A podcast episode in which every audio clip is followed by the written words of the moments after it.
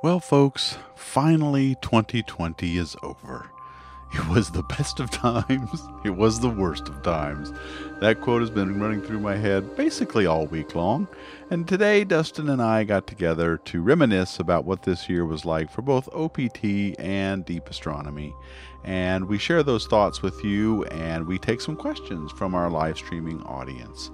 If you would like to watch these episodes being recorded, we often stream these on our Deep Astronomy channel, as well as Facebook and the Clear Skies Network on Twitch. So it's been an interesting year. So let's get started. Hello, everyone, and welcome to Space Junk, a weekly podcast dedicated to the amazing hobby of amateur astronomy. Each week, we'll bring you interesting and fun discussions with an eye towards providing you with the latest information and advice on the tools, gadgets, software, and techniques for maximizing your enjoyment of the night sky. Your hosts are Tony Darnell from deepastronomy.space and Dustin Gibson from OPT Telescopes, a world leader in telescopes and accessories. Hi, everybody. Welcome to the final Space Junk podcast for 2020. With me is Dustin Gibson, my good friend, uh, to talk about all the stuff that happened this year. And there was a lot. We're going to take a look back on 2020 and say goodbye, thankfully, to a lot of the bad stuff, uh, but also it's been a good year and been a great many respects. So we're going to talk about that. As also we'll look at we'll we'll take a look ahead into the year of 2021 and see what we're looking forward to in the next year. So, Dustin, I can't tell you how happy I am to be able to spend this day with you. I miss you. I haven't seen you in a few weeks now because you've just been crazy. We both been crazy busy. But uh, yeah, how you been doing, man? Get, oh man, I haven't seen anybody. I've seen Ginny. Yeah. Um, you know, I, have seen the uh, OPT. She's the co-owner um, of OPT. For those of you who don't know. Yeah, yeah, I've seen Ginny. You know, I see her just about every day. Um, and everyone else I see, you know, through our our Zoom meetings and things like that. But uh, no, it's been it's been chaos, and in, in all the right ways, it's been chaos. And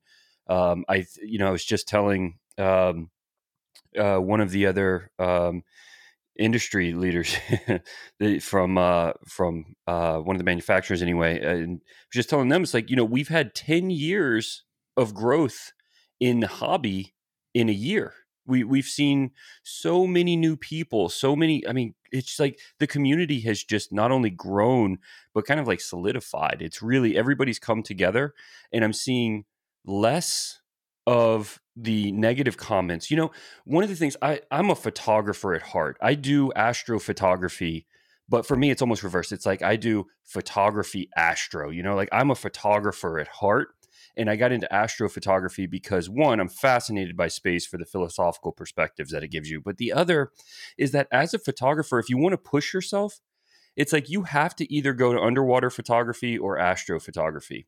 I don't like sharks or anything else that swims that can bite. So astrophotography it was, right? And I just I like the perspective. I love the challenge. I love that it's like no matter how good you get, there's always another challenge. And even with the targets, like you can shoot M42, you know, the Orion Nebula, your first day out and be amazed by it. And you can shoot it 10 years later and still be challenged to, to really push the image. And I loved that challenge. But it's just, um, it's one of those things where like photography is my passion but I don't spend much time in the photography community for traditional photography because I feel like honestly there's a there's a lot of forums there's a lot out there where the conversation gets very toxic very quickly.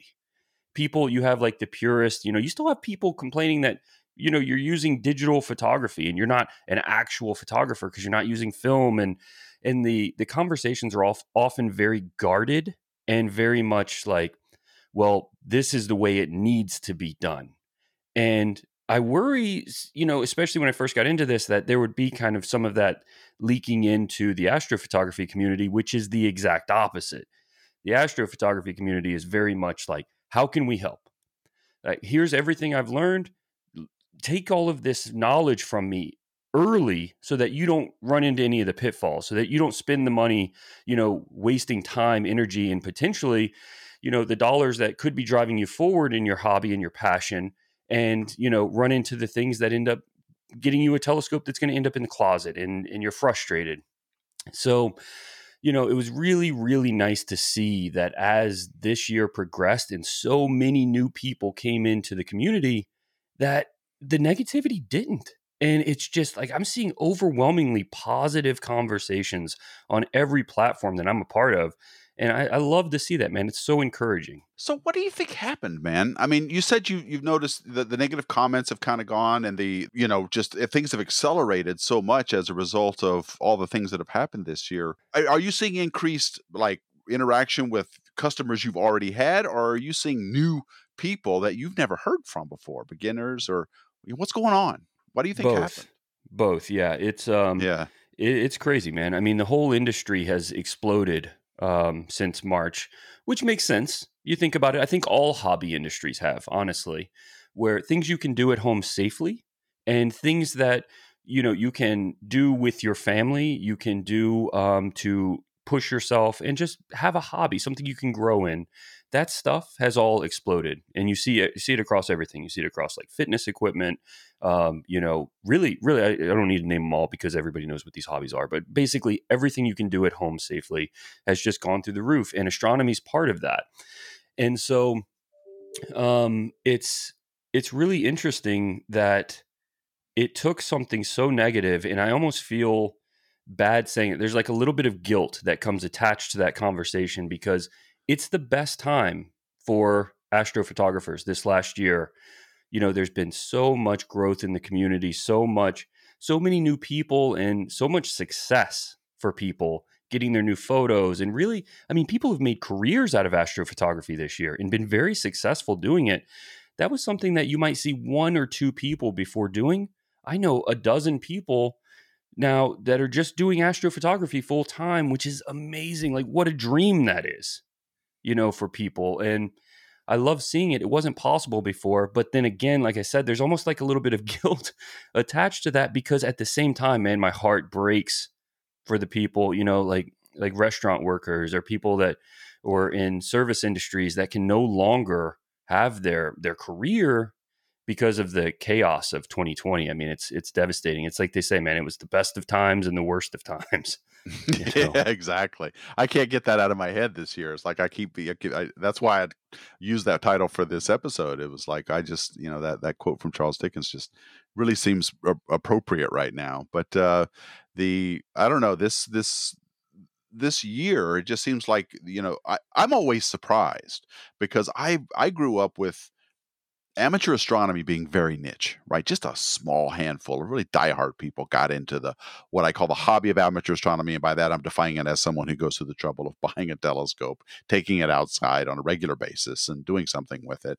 Uh, that always seemed like it was going to be a small group of people, just because that's been my experience growing up uh, all these you know doing all this all these years. But boy, was I wrong. And it has, as you said, exploded. And I'm pleasantly surprised by it. And I wonder if you think that this has staying power. You've said that people have made careers based, you know, just this year alone on their astrophotos. Do you think that this is a flash in the pan or do you think this is likely to stick?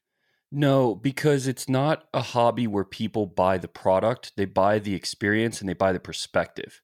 You know, I I absolutely I love it. the gear. I love the gear, and I, I, every time something new comes out, I want to see it. I want to go go out and use it, and I get excited about the smallest change on a spec sheet. You know, and so I nerd out in that way. You know, and I do it for photography. I definitely do it for telescopes and tele- or astronomy cameras, all that stuff, even filters, everything. But it's not what holds me here is not the next new filter.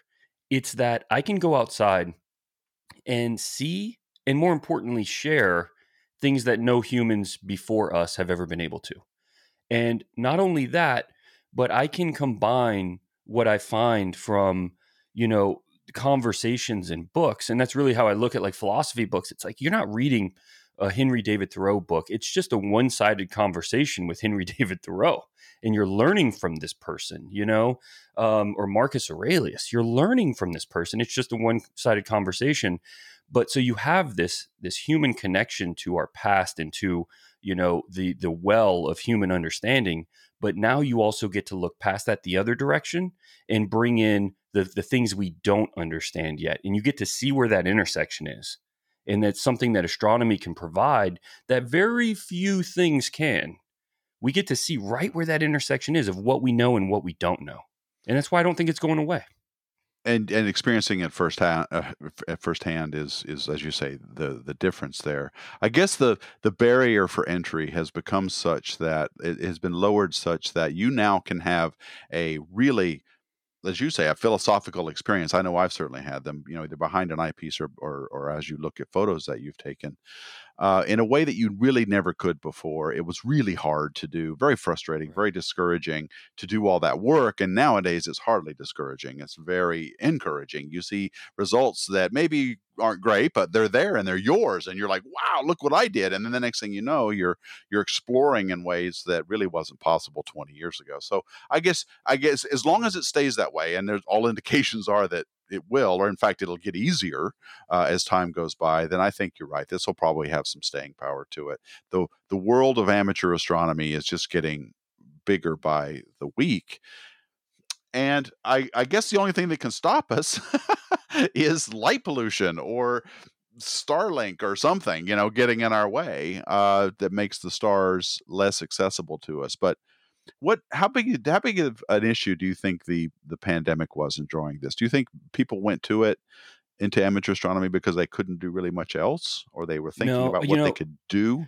I, I just did um, I just did an interview for a paper out in the Northeast, and they asked that same exact question, and it was the first time I really thought about it, because my my initial response would be yes. I think the pandemic caused a lot of the new interest, but then step back and I thought that's not true, because you know if you go back to even our podcast before all this happened, we were already talking about the explosion. You were calling it the golden age of astronomy two years ago, mm-hmm. and Yeah. you know, so it's like, can we really say that this took off when this happened? No, this took off way before this happened. You know, obviously this amplified it, but it was going this direction. And what really happened was we had an industry already making advances in the directions that were, in my opinion, correct. We were focused on two things bringing costs down and simplifying the experience so that, as you call it, the barrier for entry was lower, right? On both fronts. Mhm.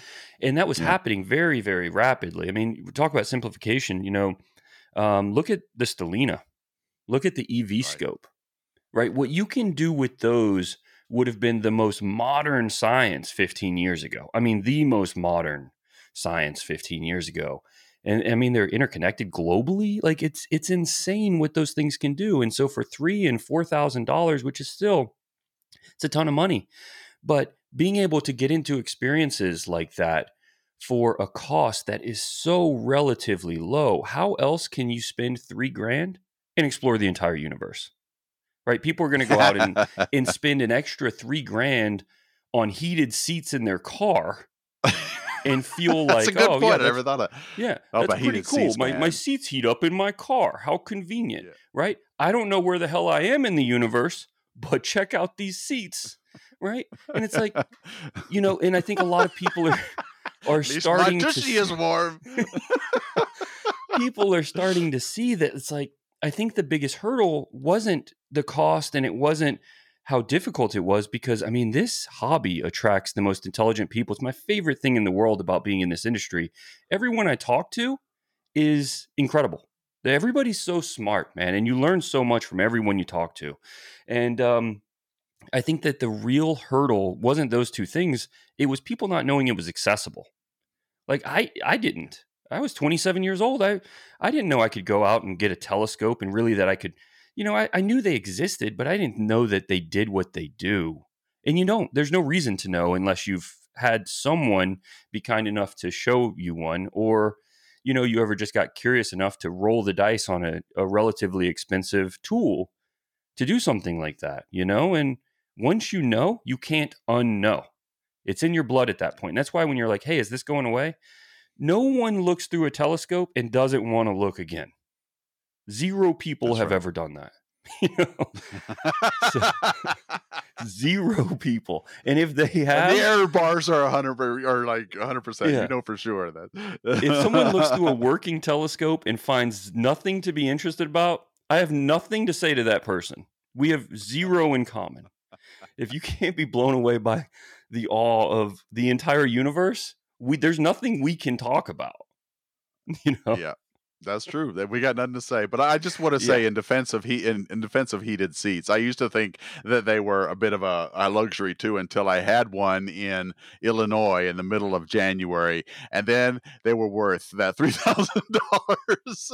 Yeah. I just like, oh, this is nice. So in defense of heated now, what they need, what you need now is a Stellina with a heated seat, and off you go, right? And then That's all and it takes, set. man. You So- put heated seats on something and all of a sudden three grand becomes a bargain. That's right. You That's know? exactly right. And that's, exactly, what I'm talking about though, is that we spend so much money on things. Like I bet I bet I challenge anybody to go around your house and look at things. Try to add up things to equal, you know, a thousand dollars. Because now I would say a thousand dollars gets you into a very, very real astro imaging rig that can do a lot. Mhm. And Yeah. you know, um, and I'd say go go around your house and look at try to find a thousand dollars worth of things that are adding zero value to your life. It's gonna take- it's going to take six seconds, you know. Yep, yep. and that's what I that's all I mean is that you know even even these Stellinas it's always the first thing that I hear from people is well the Stellina is so expensive. And I don't mean like the Stellina is not the only option neither is the EV scope. I still use um you know kitted systems way more than I use the automated systems. I just like the simplicity of the automated systems.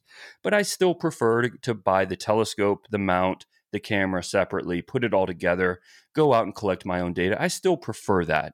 Um, it's I only use the other systems when I'm showing new people that I just want a really simple set it on the ground, turn it on, and they can be successful with it their first time. But for three grand, man, it's like I can't think of a way where you're going to have something to last, you know, for for so long that's going to be a tool to give you as much. Like what's going to give you as much perspective and experience and conversation, you know, a way to connect to other like-minded people than a tool like a telescope. Yeah, I I hope that all of this newfound interest in this, both the hobby and just looking up in general, is uh, goes toward helping us kind of understand and appreciate the the stuff that's going on with the planet itself. So I'm really hoping that it, that the wisdom uh, increases with this with this with this increase in the hobby. As you say very well, I don't see how else you can do this without feeling somewhat humbled uh, by all of this yourself and to appreciate your place in the universe. Once you finally start to get it, uh, it become the wisdom just starts to grow in in all of us, and I think that is sorely needed. Not just knowledge, not just what's up in the sky, where are things in the sky, but the ability to think about what all of this means and how to uh, react appropriately to the stuff that's happening on our planet. I hope it helps with that. I really do. I don't know if it will. Um, I am very discouraged uh, many, many times when I, especially when I talk about things like uh, the cl- uh, climate change and the things that happen on this planet and with economies and all this stuff. It's hard to see the good in people when you see a lot of this negative stuff going on. But here's one Yeah, area where we can look and we can be like, yes, okay, I have hope now. Thank you. Yes, Yeah. go. Let's let's let's look through an eyepiece together, and or let's let's check out. Let's connect to a Stellina at a star party or over you know uh, uh, the internet or whatever it is, and and get uh, get connected that way. Yeah. So I um let's let's take a look back. You want to? Okay. just Yeah, yeah, let's let's, do it. look back at the year. What what are the things that stand out to you? And then I'll go after you do. What what are some of the things that stand out to you uh, for this year, either personally or with OPT or the amateur astronomy? Uh, my my team, man. Um, you've met most of my team, and the team has grown a lot this year. When we're in meetings, Well, I'm yeah. By the t- yeah, I haven't met a lot of them now. Yeah, you've no, I grown mean, so much this year. doubled, maybe tripled in size. But um, yeah, the team's grown a lot. But I have to say that I I've never seen anything like it ever in my life. People that just come alive to make things happen, and people that take their work so personally. You know, and I, I've um, I've owned other companies um, actually with with Jenny, the other owner of OPT, um, and we had employees that I would I would speak the world of. I thought they were great, but uh, I can honestly say I've never seen anything like this, and I think it's because it's the industry it is. I don't think it's just because of the people. I'd say myself included, but I think it's it's like you, Tony. How much of your time do you give for free to just help people understand and be excited about this? I mean, I I know you will.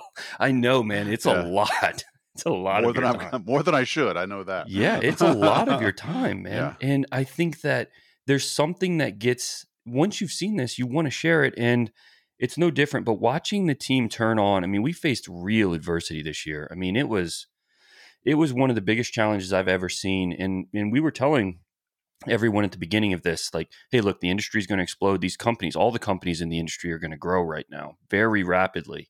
And that's great. That's great. But the thing that people don't understand is that ultra rapid growth is as wonderful as it is, it is also the scariest time for any business. Business owners that aren't terrified when that happens are the ones that no longer have businesses a year later. Because right, some is, people don't survive it, do they? They grow no, so fast. No, they, it, it rapid growth is right. more dangerous than slow periods in a lot of ways.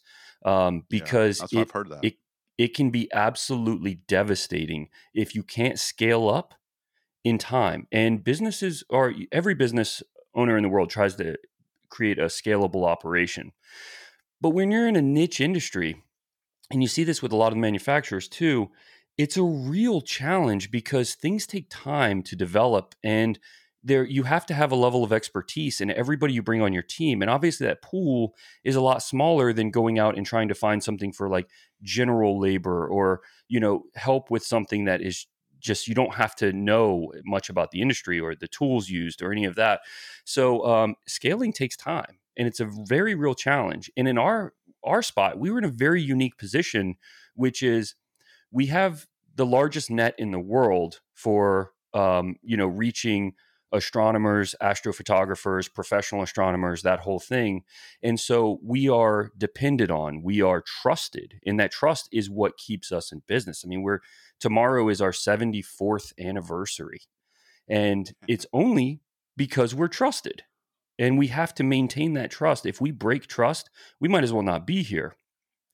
And we had the hardest customer service period time ever. And uh, we are still climbing out of it around eight, the end of April, going into May. I mean, it was an absolute nightmare because of our position. We, you know, we're taking in the customer's request, as is our job, trying to inform customers. But manufacturers are literally doing everything I can. I felt so bad for them. They are doing everything they can but COVID destroyed their uh, production capability. You know, they they weren't able to source the things that before they were. They weren't able to bring their people in to build the telescopes or you know to even to machine anything. And so they would say, "Hey, we're going to have a 6 week lead time." And so we tell the customers, "Hey, we're going to have a 6 week lead time." And then they get hit by, you know, they get hit in Italy or you know, in England, and all of a sudden they're told by the government, shut down, shut down until this is over, you know, and it pushes it back six weeks. But, you know, and then so on the customer's front, it's just like, in, in rightfully so, it's like, well, where's my stuff? That's how I would feel too is where's my stuff? I paid for this stuff. Where is it? But on the manufacturer side, and obviously on our side, we're like, oh my God, we are so sorry. There's like, there's literally nothing we can do to get it any faster. But then that's amplified when it was one sale happening at a time and now it's 30 sales happening every minute, you know? Um, and so it's uh it was it was crazy man and it still is but we're getting ahead of it now because all the manufacturers have turned back on and started ramping up their production Right. Supply chains have gotten hit by a lot of different oh industries God, as man. well. But I want to, but as you were talking about, I got to thinking when about 20 years ago, a lot of eyepieces and uh, optical elements for refractors were made in Japan um at this was have been this would have been you know 90s 1980s and 90s that kind of area what is that still true um or is it mostly chinese uh, manufacturers now who's making most of the actual optics the ones that the, the Oh, pieces of glass that go into a yeah, eyepiece or a telescope we get things from probably 15 different countries. Um, it's Oh, all so it's the spread out now. Yeah, it's all over all the world. Um, and I, I'd say that you know it used to be the kind of thing where there was a kind of a stigma to uh, optics coming out of China, like oh well they're not Yeah, going to be as I good. remember that. Uh, man, they they've gotten so good. Like eh, the optics you get from anywhere in the world now are just superb. You're finding things that are just phenomenal. And Agreed. That's um, not true anymore. No, Now, absolutely some not. of the real cheap stuff, maybe, maybe you you know, but Well, that's yeah, true of anything that's cheap, right? But I mean, we we don't carry a lot of that stuff because it's just Right. we're not we're not here to sell somebody something. We're here to get somebody into the experience, you know. So we don't we don't carry the stuff you're going to find at Costco or any of that stuff, you know. Right, and and reputable companies with outstanding optical elements. You know, Takahashi is obviously Jap- Japanese, but the uh, uh, Tele Vue and and other companies use optical elements in their eyepiece that are from that are from manufacturers in China and other places, and nobody can dispute the quality of those eyepieces. So it's Yeah. it- what what when we were interviewing um, uh, David Nagler way back when he said something that still sticks with me about and he's and, and you say something very similar about OPT, which is you're selling an experience. But and Tele Vue said that they were that he sells views. You know, he likes to show right. you know that's what he is in the market for. And, and he and he made a comment about the quality control in in his assembly line. Do you remember that? He said he said that this, you know, if if it, it it's very strict, every single optical element that comes to them is is is, is rigorously looked at and checked and tested if it's not up to snuff, they send it back, right? It doesn't make it uh, into their product line. So that I think has changed a lot because I remember, wasn't there a time, I think in the 80s and 90s, Meade, Meade's reputation sort of went down uh, with some of their optical elements because I think in part because of their quality control. But that's the key. If you're an American company or a local company and you're selling things from abroad, as long as your quality control is very high, you're going to be selling good stuff, regardless of where it's made, right? Right. Yeah. And so, and we have a couple of ways. We're we're in a very fortunate position in that we can put pressure where it needs to be applied on manufacturers themselves.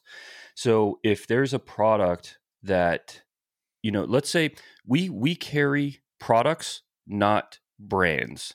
And so, if we carry, let's say we have a certain brand that we will represent, if nine out of 10 products that they make are they have a really good reputation they are serving the customer they're not having a lot of issues then we only carry nine out of 10 if there's only one out of 10 then we carry one out of 10 but if we start to see those things back then every single one of those goes back. And so you can imagine that at that scale like how much of that stuff would come flying back we call them boomerangs you know?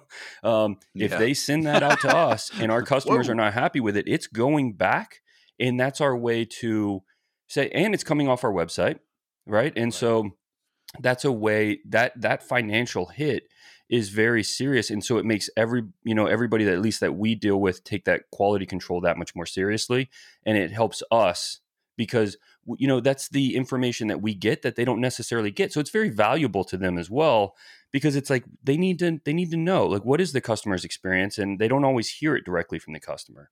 And so having that information and being able to do something with it to make sure that we're always progressing in the direction of service to the customer then that's something that um, you know is really beneficial and it makes sure that people that get into the hobby stay into the hobby because there's nothing more frustrating than when you you go out and you spend your hard-earned money and the thing that you paid for you didn't have this vision of owning this glass you had this vision of seeing the night sky That's a know? good point. Yeah. and so being able to go out there and do that then people stay into the hobby but if you buy this stuff you get it you wait I, don't- I don't know though, man. If if I had a Takahashi, I think I'd just stare at it for a while. you yeah know, I talks are they're beautiful scopes man they, they It's like, really I mean, are You know they're? That, built like nice.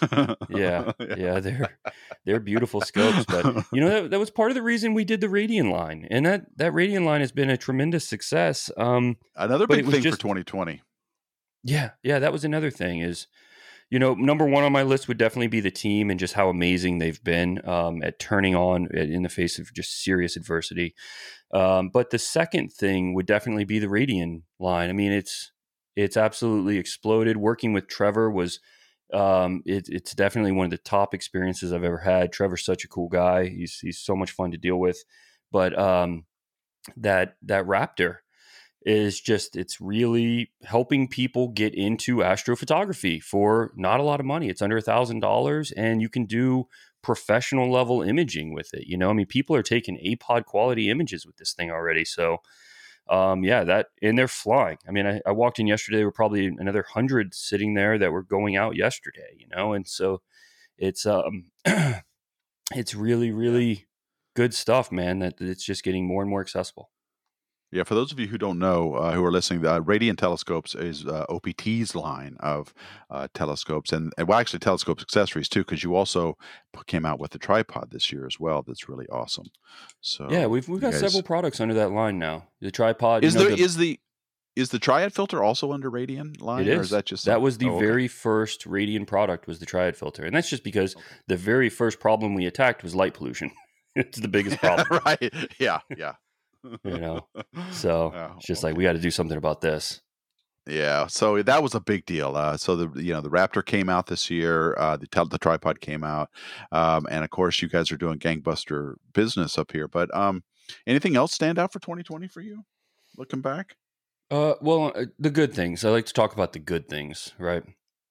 The the bad things obviously you're seeing it everywhere man i mean so many people sick so many people hurt so many uh, jobs lost all that stuff it's not that's not where right. I try to focus because very little that can be done about that and the things that can are being done in most cases so um, i think that you know this this podcast has been another real uh, point of enjoyment and so as you know one, one of the things i should mention is i never would have started streaming like live streaming myself if it hadn't been for this year. You know, it was back when Ian was running our marketing team. I think he's actually on here right now. So um, yeah, I Ian, saw him. Yeah, Ian can take full credit for that because it was Ian that pushed me to do it. He asked me for two months to do that, and I kept saying no, man. It was just too too slammed.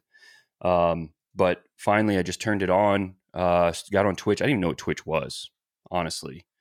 Got on Twitch and just started talking about astronomy and live streaming on Instagram every single day and I did that for roughly three months every single day. Um, it ended up being like well over a hundred hours that uh, I did just on that alone, and um, and it was the best way for me to you know I, I, a lot of people have have messaged me and just saying like hey thank you so much for how much you've like helped me get into the hobby or you know avoid like i said earlier the pitfalls.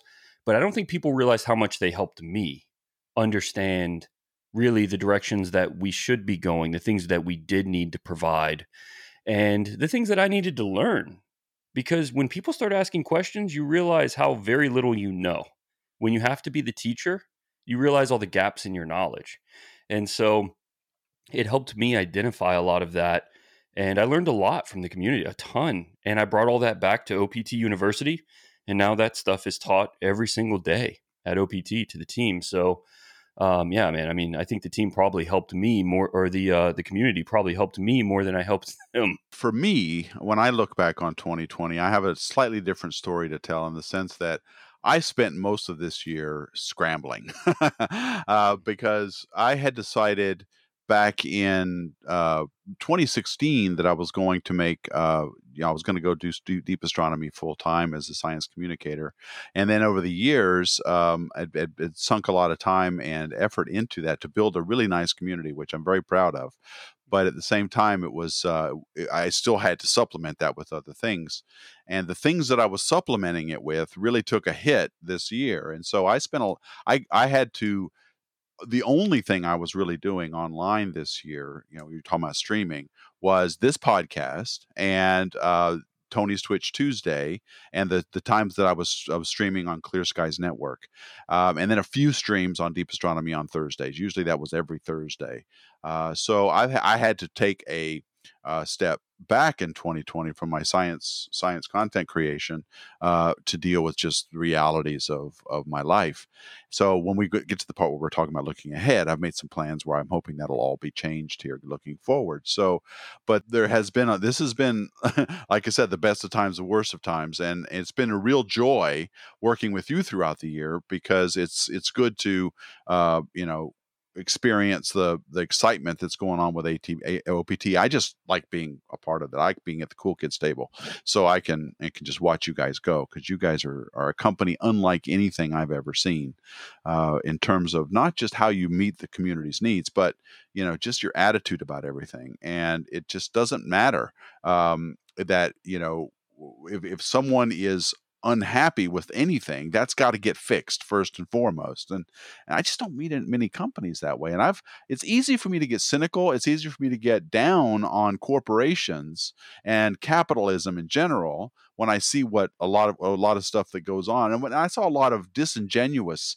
stuff going on during the pandemic with other companies trying to be caring and all this kind of stuff but it's it's really good to see a company who actually walks the walk and so that's why i'm just really pleased to be associated with with opt and what you guys are doing so um yeah so, you're part of the family man you you have been yeah. for years now and, and i feel um, like it and that's the thing yeah. i feel like i am so yeah it's it's really important yeah and so congratulations on work, your success this year well thank you it's work worth doing you know and yeah. so even in the hard years like i like i say man this this year has been probably the biggest year ever for this industry ever. Yeah. And it has also been the most challenging year ever. And I'm, I'm hearing that from everybody.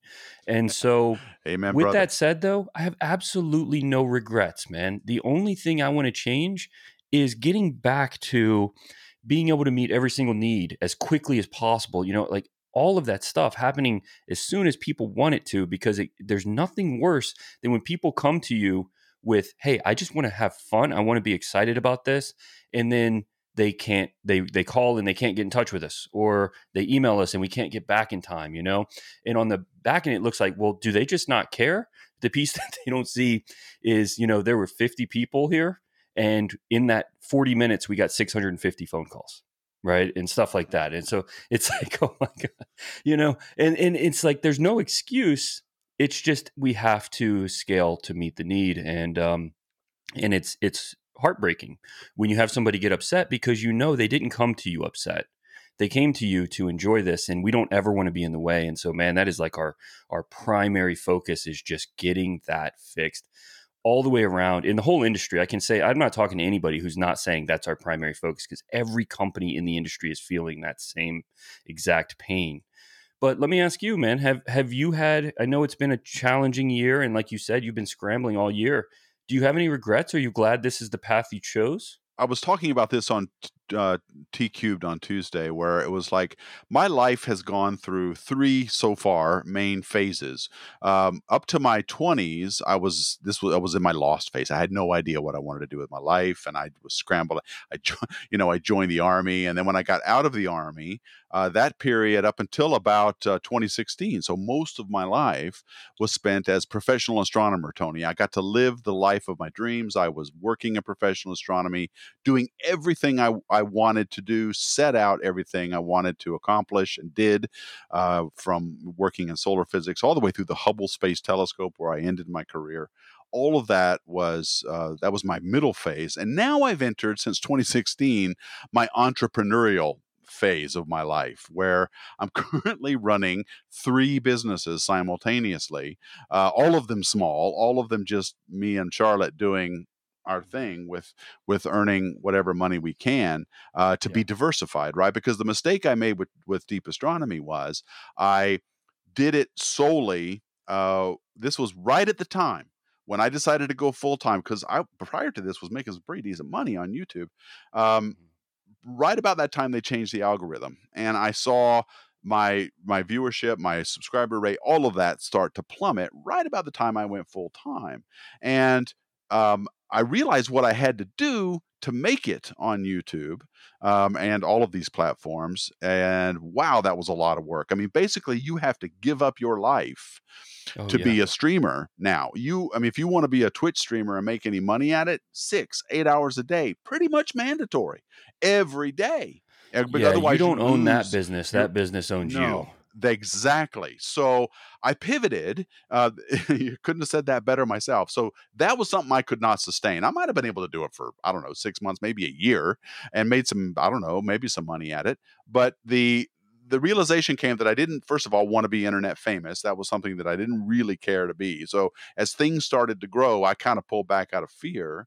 Um, and then, um, but at the same time, what I was going to have to do to make money at it was something I wasn't sure I wanted to do, which was you know give these platforms my life so um, that and that happened all the way up until this past year where I started doing other things. And uh, I guess I don't know, maybe I just always have bad timing with my businesses.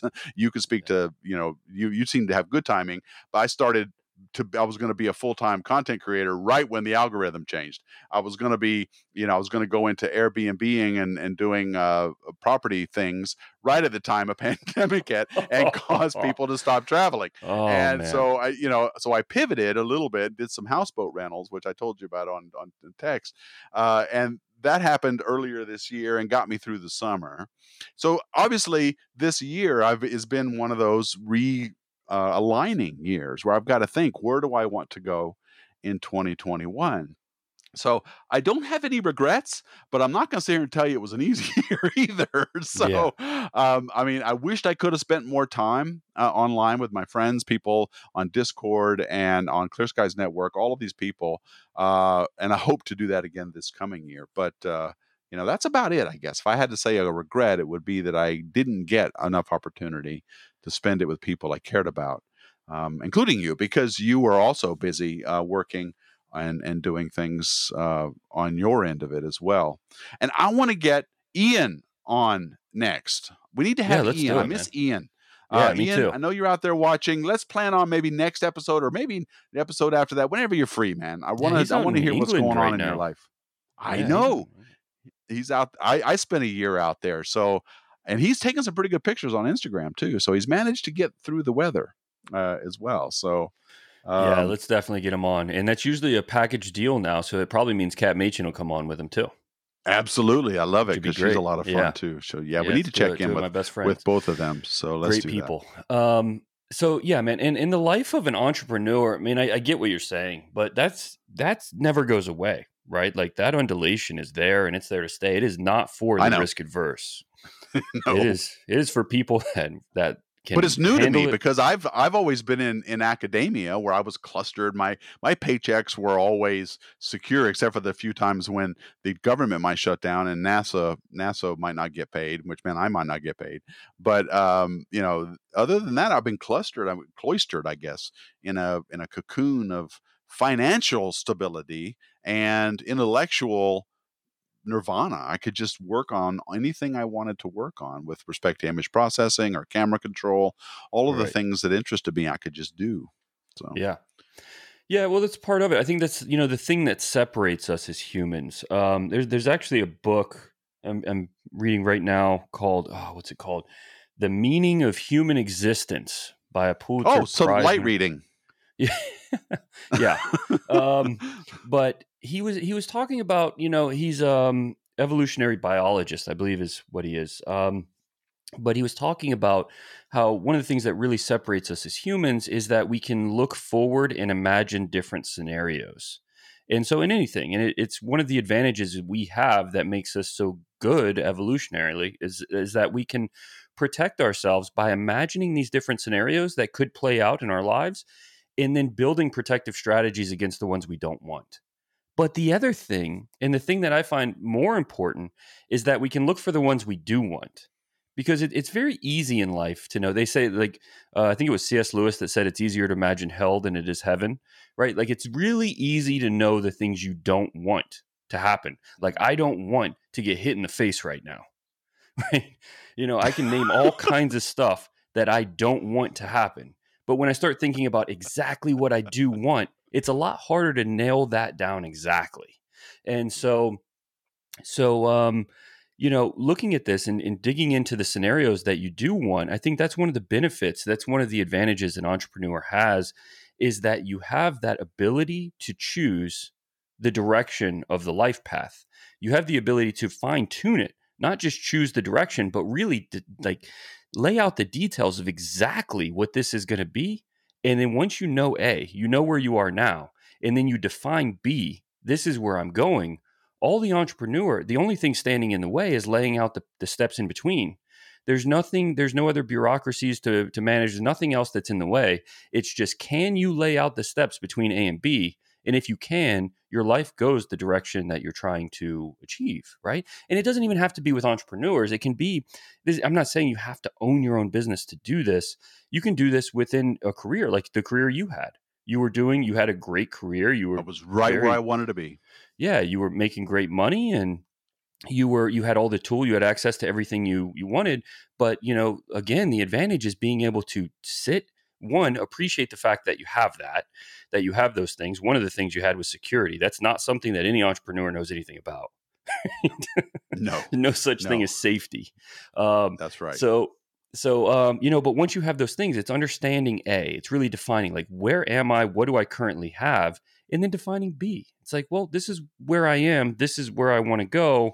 And that's one of the things we can do as humans that that you know no other living creatures can is really imagine a new future, like literally defining fate for yourself and then choosing that path. You can do it with anything, man. I mean, it's no different with fitness journeys. Like people that define that fate, like I want to do this. It's like, well, now they can lay out the path to get there. Whether or not they follow it is a different thing.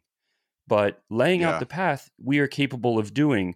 And then, literally, if you follow that plan, man, the chances of succeeding and getting where you're going is very high. Well, what's guiding what's guiding me now is this sense that and the reason, I mean, a lot of people have asked me, why did you leave a job working with the Hubble Space Telescope, earning six figures? Why, why did you leave this job um, to do something so uncertain? And the reason is, is I came to the realization that there that the real wealth in life isn't has nothing to do with money it has to do with the number of moments you have in your life left to you time is one thing that no amount of money will be able to buy more of. So you've spent a minute that minute is gone.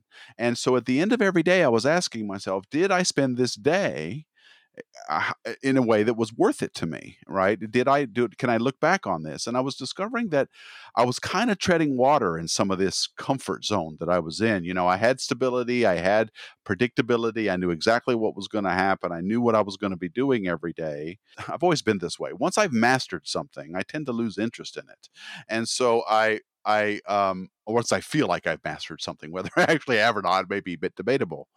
But uh-huh. it was the amount of time I have ahead of me is way less than the time behind me. And I wanted to make sure that I spent every moment under my own control. So I can, for that reason, I can never go back to the workaday world. I can never go back to a nine to five where I need to be at a certain place at a certain time and, you know, do it, doing things that I'm not deciding what I'm doing. So that was the reason I became an entrepreneur in the first place.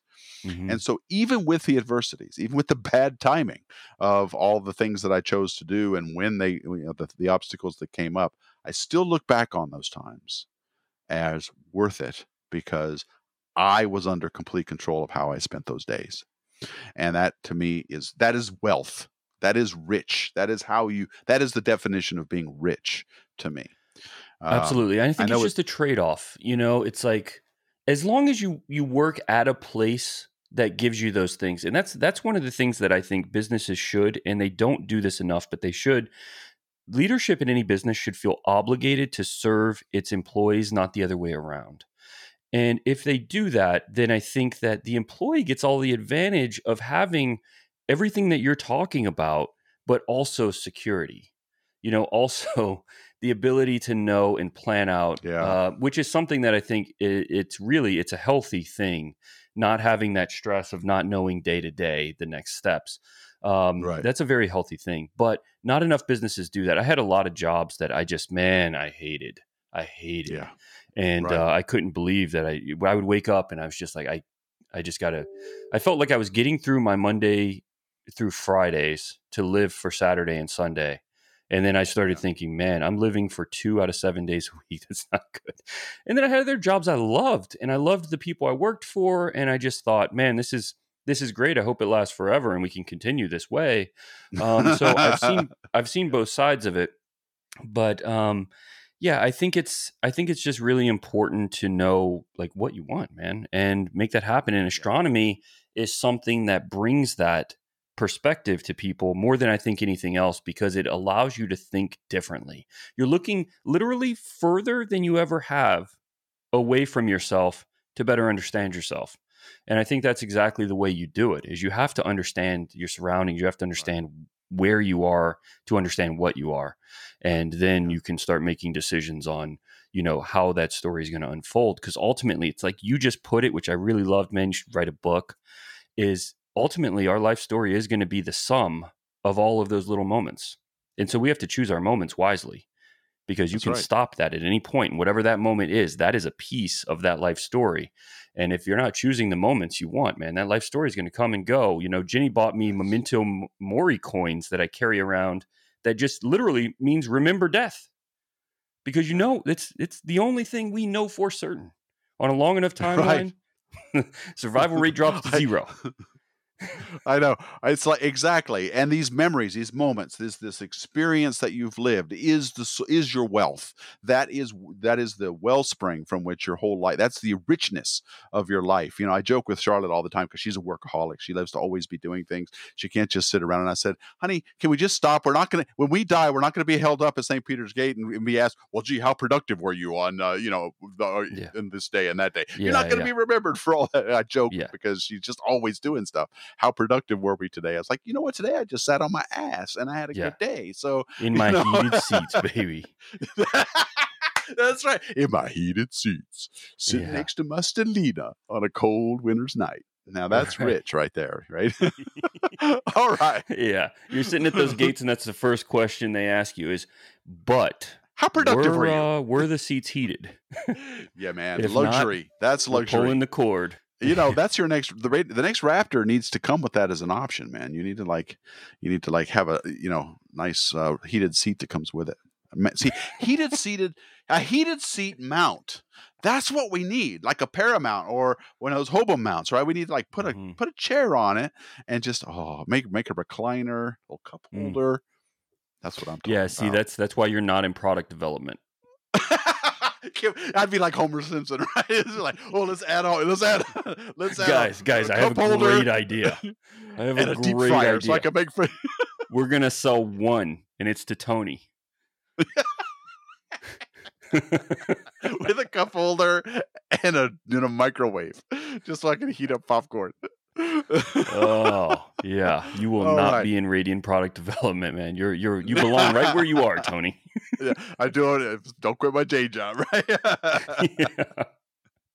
Yeah. All right. Well, listen, I want to get to some questions, uh, folks, that you guys are asking um, uh, here uh, coming up. But I just want to uh, say before I go, the, the, the some of the big before I do that, some of the big events that happened this year in 2020 that I thought were cool. First of all, OSIRIS-REx reaching Bennu, uh, uh, um, Hayabusa bringing back a thing of um, a little piece of uh, of, of uh, its asteroid that it went to. I forgot which one off the top of my head Mhm. and the launch of people, human beings, astronauts from uh, the United States uh, soil uh, for from SpaceX were the big things that stuck in for me. Followed by uh, Gaia putting out all of these maps and and uh, and and and uh, uh, the data that's come from the, the space telescope Gaia, all of those were the the big momentous things I thought from 2020 that came out of uh, of this year. So I just wanted to give those guys a shout Well, out. and we know we know people are going back to the moon.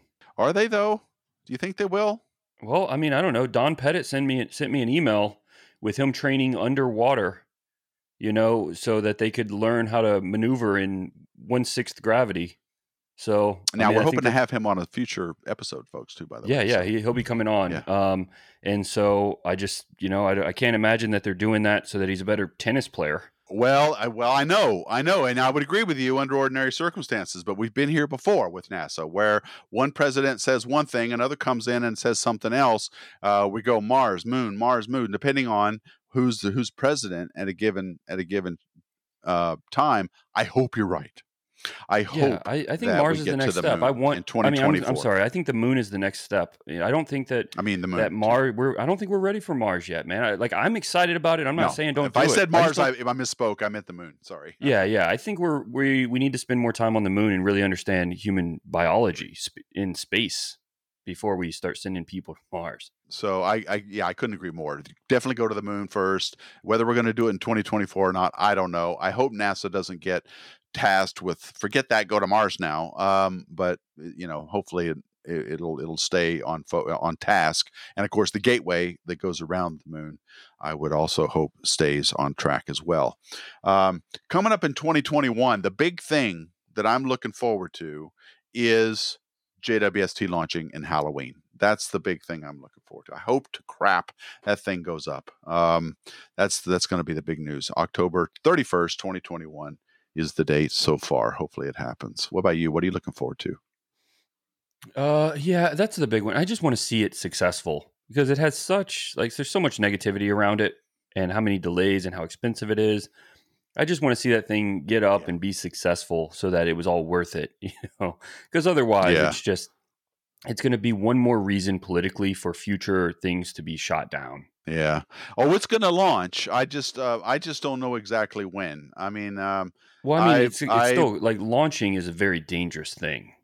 It's got yes. to get up there and then be successful once it's out there. Yeah. Well, that's just going to be the start of the problems. Getting it up into space is the beginning of a long list of things. It has to go absolutely 100% perfect. It's going to spend six weeks deploying, right? Just unfolding out of that rocket uh, tube. So it's going to take six weeks to do that before it even gets to L2.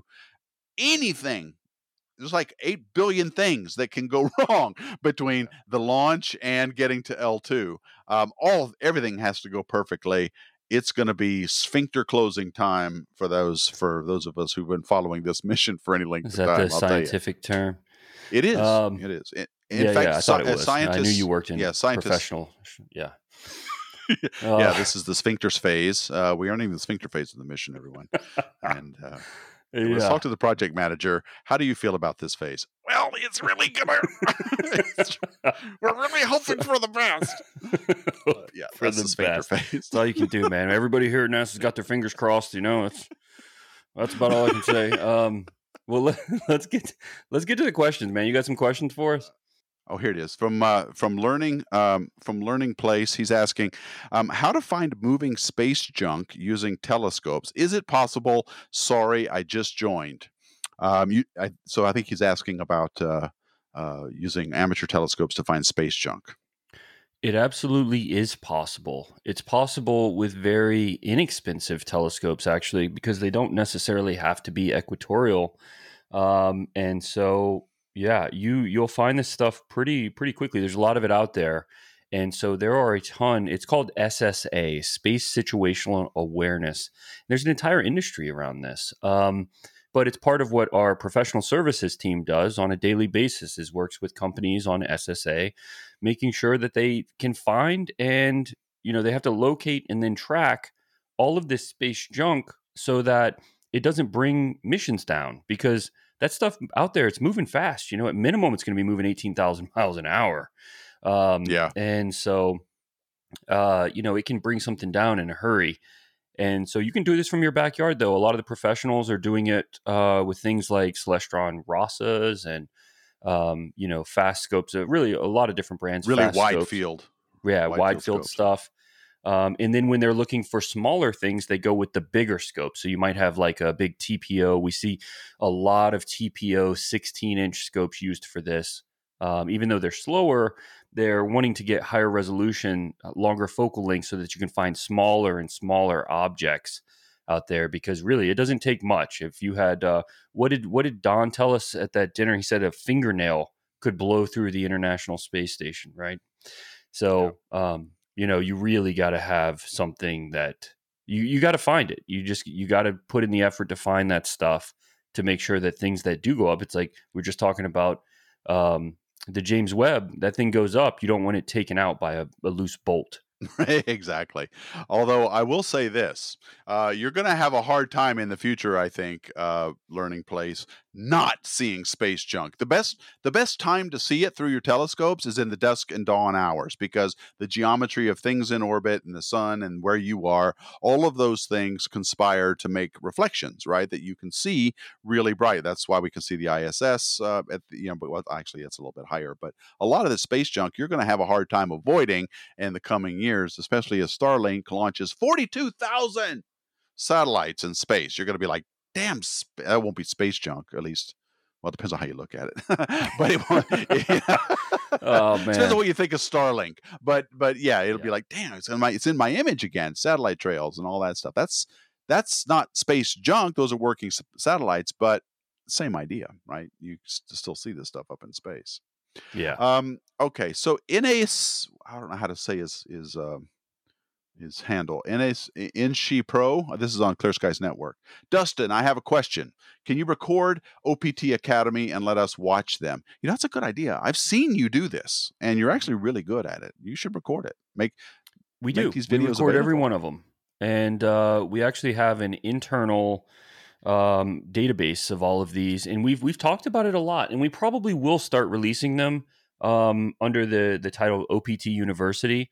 Um, but yeah, so what this is is every single day we have um, someone teach the staff different parts of astronomy. So you know, different parts of astrophotography. It might be that day. It might just be a single piece of equipment or it might be a concept. Um, but everybody that's customer facing at OPT has to go through this and learn these things so that we make sure, for one, that we know what we're talking about when people call because they're, you know, we are the defense against buying the wrong thing and wasting money.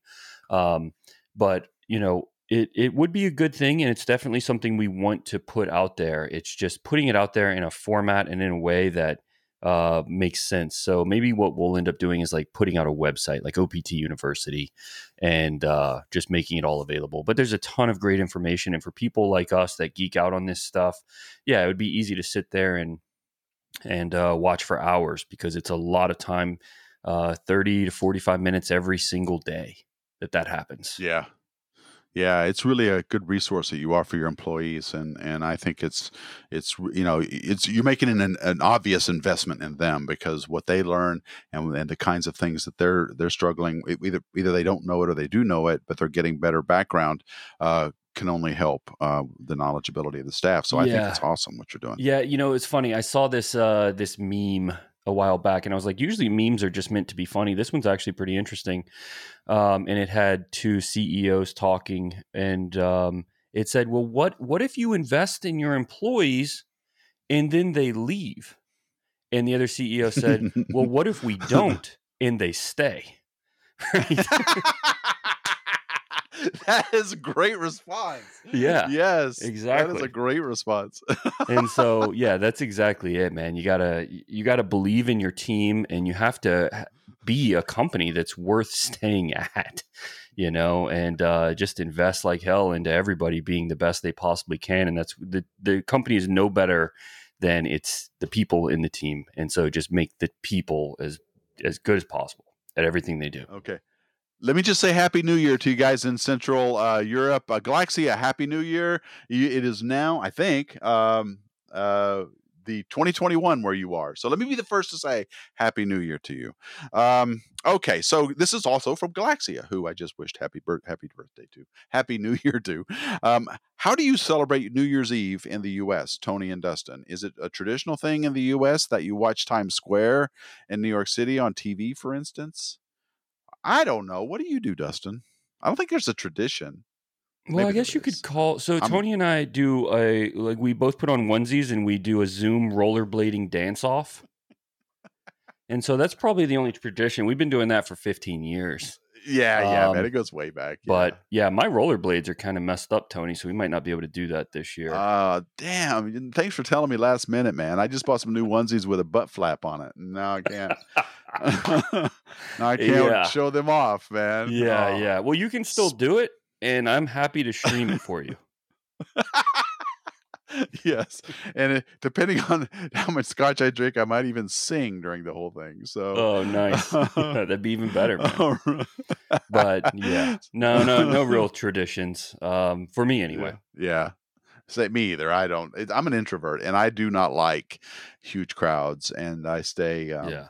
Yeah, I, I'd stay even even when there isn't a pandemic. I don't go out to clubs or any of that kind of stuff. I just spend a quiet night. My uh, it, when back in the day uh, when my boys were young, uh, Connor, my oldest son, his birthday is the 29th, and so it was always like we, we had we had Hanukkah, then we had Christmas, and then we had his birthday. And by the time his birthday was over, we were all pretty tired, and so I just spent New Year's Eve watching movies. In fact, I'm going to be doing that tonight. I'm going to be watching uh, Battlestar Galactica on BBC uh, because it's cloudy here. So, um, and that is also, but it reminds me of a really important thing that happened in 2020 for me. Dustin gave me a 20 inch uh, Skywatcher Dobsonian, and that has changed my evenings forever. And um, so I just want to say thank you, Dustin. That was an amazing thing, and and I'm planning on using it uh, in the coming year to do some more streaming. So I'm just getting trying to figure out a good setup before I do it. So Uh, We were happy to do it, man. You share so much with the community. The, the people need to give back to you, and uh, we were so happy to do it. And now you've got you've got the right tool for the job.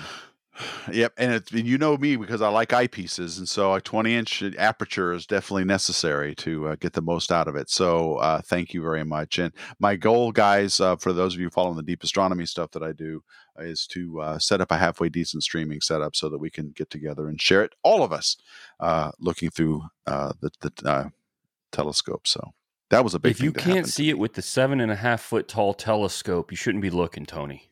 Yeah, the universe I- has I know. gone way Uh, out of its way to hide it from you. I, well, as I said, I've actually moved into it, so I live in the in Yeah, the telescope tube now. could. So I'm in the I'm I'm, I'm behind underneath the primary. That's my that's my little Yeah, hole. you know, I said I wasn't going to talk about the negative things in 2020, but I can tell you, breaking that thing down to ship it to you was among the Was worst parts of my 2020. it Picking came up in pallets, that damn folks. mirror. Yeah, Yeah, my back's I- still not right. well, I do appreciate the effort, my friend. It was awesome. We had to All ship it to you so- on two pallets, man.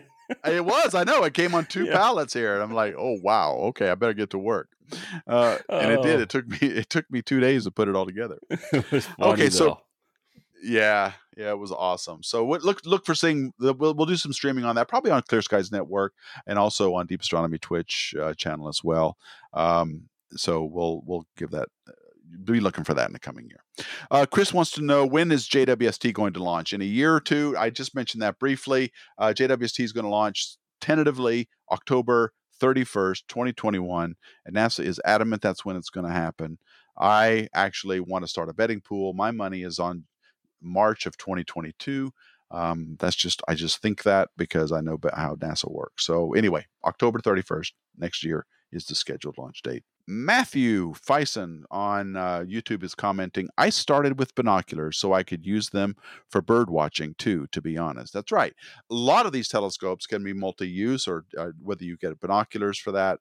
Uh, spotting scopes are also good for two different things at once. Uh, lots of reflectors. The Raptor. Well, no, the Raptor couldn't because that's mostly for uh, imaging. But um, yes, a lot of these things we are actually we, dual. we just put out a visual back because there was so much request for it. So now you You can use the. Raptor with an eyepiece. You did. I'll Yep. be damned. Yeah, there's a visual back for it now. You know, it's still not recommended. There are better scopes to use visually, but if it's the if you're going to have one scope and you're mostly going to do imaging, we thought you know if you already got eyepieces, you want to throw them in, you, you can definitely. It's a it's going to be sharp. yeah. Wow. I got it. I, now I have to check this out. I did not know you did that. That's awesome. Ian goes, Tony, uh, Tony is internet famous in my book. Well, thank you, Ian. You are internet famous to me too. I miss hanging out with you, man. You, I, God, I laughed so hard with him. Uh, just, just such a great guy. I can't wait to do another podcast. yeah, he has the most contagious laugh of anyone I've ever met in my life, man. The dude just walked through OPT halls laughing, and then you hear everybody cracking up in the building, man. I know. It's just I, I sometimes just look at Ian and just, I see him on video or whatever, and it's just like that blooper reel you guys came up with. By the way, was a piss. I loved watching that thing. I didn't even know they were doing that, man. yeah. So the, you know, if you don't know what I'm talking about, on on the OPT YouTube channel and maybe other places, but I saw it on YouTube. Uh, they posted a blooper reel for all the videos that they're making. It was funny. Of course, Ian Oh, yeah. was was prominent in that. Yeah, they sent it to me a day before they released it, and uh, I, I was laughing so hard I was crying, man. Yeah. Watching that, yeah. Yeah. So anyone that hasn't seen it, you can see it at telescopes on YouTube. Um, but yeah, they they put out a, a, blooper reel of us trying to record all the videos that we do for uh, the YouTube.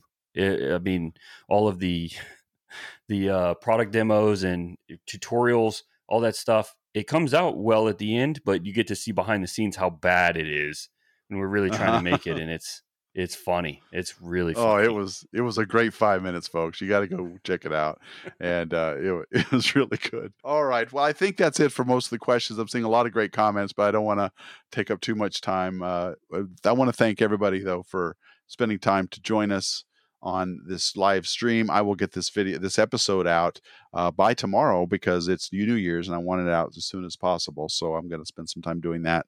Dustin, dude, I hope your 2021 is every bit as good as the last year. And thank you for all you've done for me. And um, I just, I wish nothing but good things for you guys, man. Well, thank you, thank you. Yeah, and the, the team, uh, the team is definitely making it happen, man. I have all the faith in the world in them, and that that includes you, Tony. So thank you, and to everybody that supported OPT this year, um, and and in the years previous. We appreciate you more than you know. Thank you so much for making it possible for us to live out this dream and continue to you know drive this hobby and this perspective forward. It's uh, what we live to do. So uh, a very sincere thank you to everyone that makes that possible. We we very much appreciate appreciate you. Most definitely. And uh, let's hope that this year of, of 2021 is full of clear skies for all of you. So, on behalf of Dustin Gibson, I'm going to sign off for this year. Uh, and we're looking forward to another 2021. Thank you for listening to Space Junk Podcast. This is a labor of love for both of us, and uh, we have, we got lots of things planned for you coming up in this coming year with this podcast. So stay tuned and follow us on Spotify as well as iTunes. Anywhere basically podcasts are available, and uh, we will uh, it will be coming out every week. You guys are awesome. Thank you guys for listening, and as always, keep looking up. Space Junk is produced by Deep Astronomy and sponsored by OPT Telescopes in Carlsbad, California. Please visit our website at spacejunkpodcast.com. Also, please send any questions and comments or ideas for new episodes to spacejunk at deepastronomy.com.